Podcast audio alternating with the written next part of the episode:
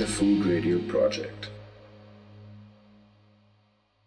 For the mountain dwelling communities of the central Himalayas, severe climate change impacts are not some distant threat.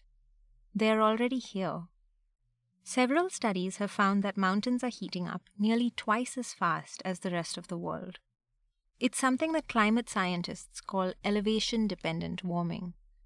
Hill agriculture used to be marginal, but it's becoming even more unproductive.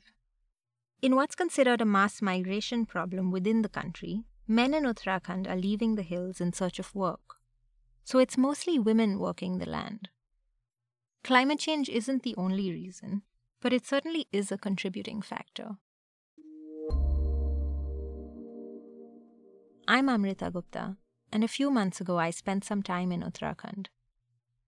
I met with farmers, scientists, activists, researchers, and policy experts to understand how the people here are trying to adapt. Some believe that the farming crisis in the hills must be solved with technology and modern advances. Like the government scientists from the Indian Council of Agricultural Research in Almora. Uh, you might have uh, heard about uh, 1960s when there was uh, ship to mouth we used to tell think uh, if science was not there then today also we would have been in that situation. That's all i can tell. That was lakshmi kant head of the crop improvement division at icar vpkas he's referring to the fact that just decades ago india used to be dependent on international food aid. But the green revolution of the 1960s saw the country adopt high yielding varieties of rice and wheat and industrial farming techniques. Without it, he said, India's fivefold increase in food production wouldn't have been possible. You see, you should, uh, when you are talking about quantum yield, you should consider plant as a factory. They are biological factory. In any factory, you need to put inputs the inputs he's talking about include synthetic fertilizers and chemical pesticides and irrigation, the hallmarks of conventional agriculture. Environmental activist Vandana Shiva, who started her work in Uttarakhand, has been a vocal critic of this approach. Why are people continuing to do the green revolution knee jerk response? Because they see agriculture as a victim and they see every solution in chemical agriculture. That's why they say, oh, a problem, new seeds. I met with Shiva briefly when I visited her organic farm, Navdanya. It's close to Dehradun, the state's capital. Shiva has long maintained that the Green Revolution's impact on soil health, biodiversity, and seed sovereignty have far outweighed its benefits. The government might finally be talking about how to cope with climate change. But in her mind, there's a big gap in the conversation. There is no understanding of what makes agriculture vulnerable. There's no understanding of what builds resilience. This is not even vocabulary in the discussion. There is zero money in the National Climate Mission for climate resilience through indigenous diversity. Shiva's own mission has been to conserve that biodiversity. In the past three decades, Navdanya has saved something like 5,000 indigenous crop varieties across the country many of which are flood tolerant and salt tolerant, drought tolerant. The answer to climate resilience isn't going to be found in the labs, she says. Over the years, it started to become very clear that while what we were doing was saving seeds, we were also, in a way, building up and healing the carbon cycle and the nitrogen cycle. And we held sessions at the big Copenhagen summit on how Chemical farming is 50% of the climate problem. Ecological organic biodiverse farming is a 100% solution, not just of the climate problem, but of the food problem, of the water problem, of the land degradation problem. The kind of conservation agriculture that Shiva describes is a tool to mitigate climate change. There's no tilling, which releases carbon into the air, and there's no synthetic fertilizers or pesticides made from fossil fuels. Instead, you will see multiple crop rotations and the use of cover crops, which absorb carbon rather than emit it. With these practices, an average of half a ton of carbon per acre can be sequestered from the air into the soil every year. These findings have been cited by organizations from the UN's FAO to the Rodale Institute and Project Drawdown. Studies show that conventional agriculture releases greenhouse gas emissions and is a big contributor to global warming. Regenerative practices reverse it. In fact, the old mixed cropping systems of Uttarakhand follow these exact principles. Pramod Kimoti, the farm manager at Navdanya, told me more. जहाँ मैं खड़ा हूँ मेरे पीछे अभी आप देख रहे हैं कि इसको ट्वेल्व टाइप ऑफ क्रॉप बोलते हैं बारह नाजा मतलब जो हमारी संस्कृति थी उसमें हम सब नाजों को इकट्ठा बोते थे Put simply, in Uttarakhand's Baranaja system, 12 grains are intercropped together. Some will provide support for the other, some fix nitrogen in the soil, and some keep pests away. In challenging conditions, some will thrive even if others fail. The Baranaja system depends on a mix of cereals, pulses, creepers, and vegetables. But integral to this system is millet. Once a staple grain in these parts, millets are often described as a miracle crop because they're so drought and heat tolerant. Millets are far more climate resilient than wheat and even rice it is anticipated that if this temperature rise continues in the way that it does, uh, we might just lose wheat completely from North India. So, what are our preparations? Have we looked at millets as an alternative? That was Suman Sahai, a geneticist. She says millets, unlike more commercial grains, can survive in poor soils without irrigation or chemical inputs. Sahai is trying to revive millet cultivation and consumption to help farmers in Uttarakhand adapt to climate change and also to help mitigate it. She broke down the science of what makes these grains so resilient. The, the advantage that millets have is also because they are C4 crops as against wheat and rice, which are C3 crops. All that it means is that the millet group of plants will produce has higher photosynthesis happening even when the conditions are not optimal. And uh, will therefore the plant growth will not be so affected the seed setting will not be so affected uh, and that is why they uh, they are so much more suited to the coming um, climate conditions that we will face and especially in mountain areas where uh, the conditions are marginal as it is through her organization Gene Campaign, Sahai conducts demos and workshops for women farmers in around 100 villages across the state. At her farm in Orakan, she also conducts research trials with different varieties of millets. And just like at Navdanya, farmers are invited to select what they feel will do well on their own plots of land. But even if millets are the perfect solution to climate change in the hills, for the most part, these hardy subsistence crops are well on their way to being displaced. Many millet varieties have been lost from the fields, and others are only used as green fodder for cattle. One big problem is that the kids these days refuse to eat it. खास वैसे तो मडुआ हडुआ तो ज़्यादा नहीं खाते हैं कम ही खाते हैं अब बच्चे नहीं खाते हैं पहले के बुढ़ा लोग खाते थे अब नहीं खाते हैं बच्चे। That was Lakshmi Adhikari she is part of the Umang women self help group even though it's nutritious her family doesn't eat madua or finger millet as much as they used to she said her children just don't like the taste I heard the same story wherever I went बनाते भी हैं घर में उसको भी नहीं खाते हो। उसको भी ढूंढ ढूंढ के खाते हैं। कहीं मडुआ तो नहीं लगा रखा है इस बगैर के। Finger millet is a dark, earthy grain. It contains way more calcium and iron than most other cereals. But it doesn't have the bland softness of wheat or white rice that people are used to now. The women I met in Ranikhet told me that their kids won't even look at madua. They'll go so far as to check that there are no millets on the plate before eating. Tastes have changed, in part because wheat and rice have been promoted by the government since the Green Revolution. But now, of course, convenience foods have a role to play too.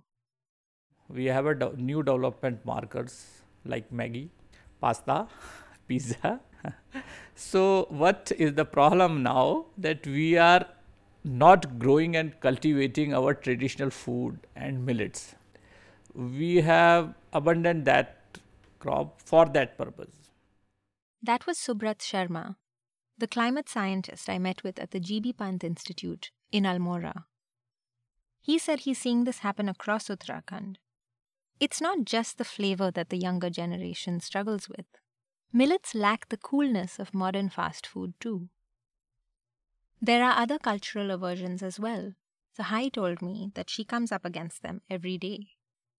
I was sitting in, in a meeting one day and I and we got the kids to come and meet and sit down as well. So I asked one little girl, not so little but 10 years old, and I said, Why don't you eat madwa ki roti? Why don't you eat a millet roti? And she says, Because I'll get dark.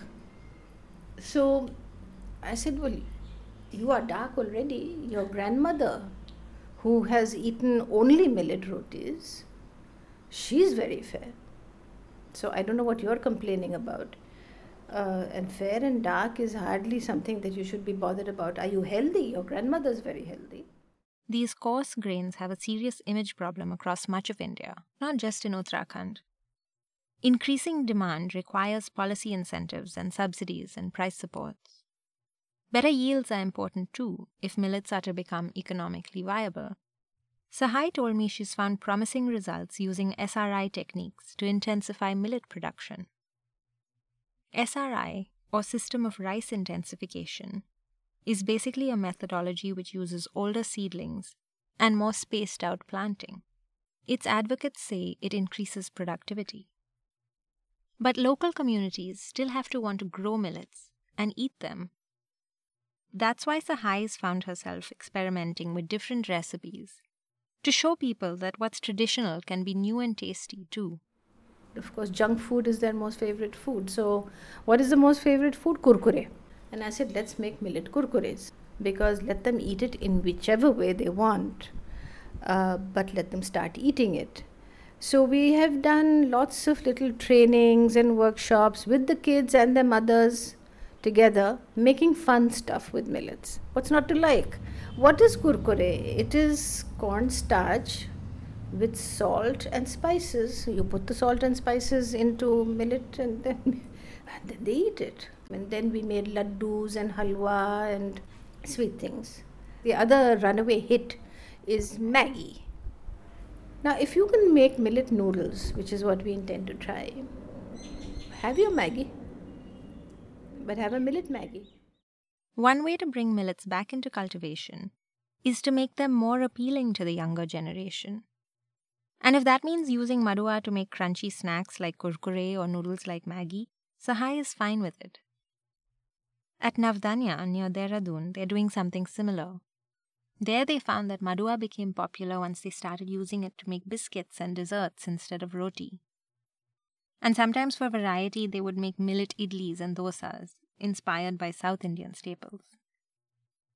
Of course, another way to promote millets is to preserve old recipes and try and keep regional culinary traditions intact. अभी हम लोग लोगों के पास जा रहे हैं ढूंढ रहे हैं अलग अलग इलाकों में जा रहे हैं पूछ रहे हैं उनसे कि आपके पास क्या बेहतर खाना होता था पुराना। सीड्स को रिवाइव करने के लिए हमको फूड्स को भी रिवाइव करना ज़रूरी that was Aranya Ranjan the founder of a rural development organization called the Uttarakhand Jan Jagriti Sansthan Ranjan helped the village of Tipli set up its weather station and he helps farmers there get better prices for their crops He told me he's been going to village homes he sits with the elders and tries to document the old food traditions.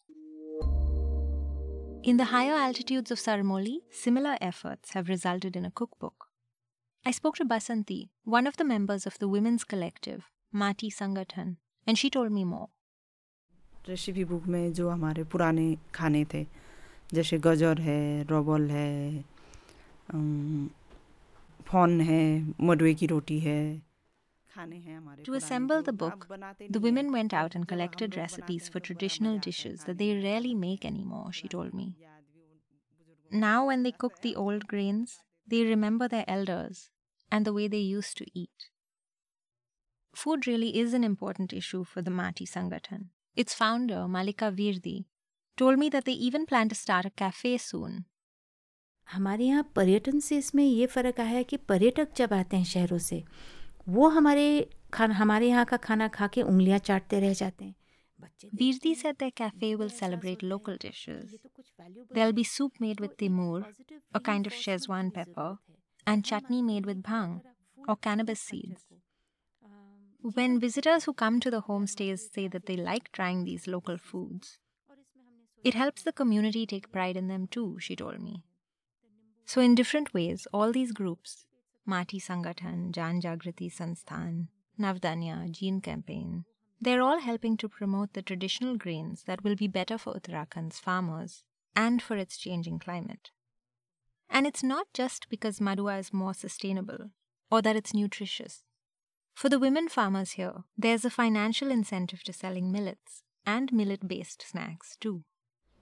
So, the income generation for women through millets is a course that we selected because millets has always been a woman's crop. It is not a man's crop.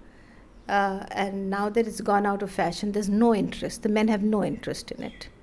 So we are promoting millets, also understanding that it's a woman's crop, that they know how to cultivate it. It's their know how. Suman Sahai explained that unlike fruits grown in orchards or commercially cultivated vegetables, Millets have always been a crop that women grew just for the household.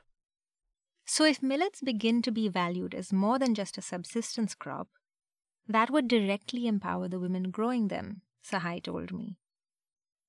If there's a market for the products that they make from it, like biscuits or noodles, even better. In a mountain state like Uttarakhand, this is especially important. Because, like we heard earlier, it's the women who now make up the majority of the workforce in agriculture here. All farmers of Uttarakhand are women. All farmers of Uttarakhand are women, as most farmers of the world were. It's when commodity agriculture and chemical agriculture comes in that women get displaced and the men take over. The Green Revolution displaced women in agriculture, and ecological agriculture and biodiversity is the place to bring women's leadership back. The crop scientists I spoke to were quick to dismiss these as romantic ideas, regressive even. But for Vandana Shiva and for so many others in the Himalayan region, the agriculture of the future looks a lot like farming in the past. At the same time, communities in the hills are finding that their old food habits might just be what safeguards them against a new and unfamiliar climate. And in Uttarakhand, just like the rest of the world, it looks like drawing down emissions will depend on women drawing together and rising up. This three part series on climate change in the mid hills of the central Himalaya was produced with the support of the Earth Journalism Network. For the Food Radio Project, this is Amrita Gupta.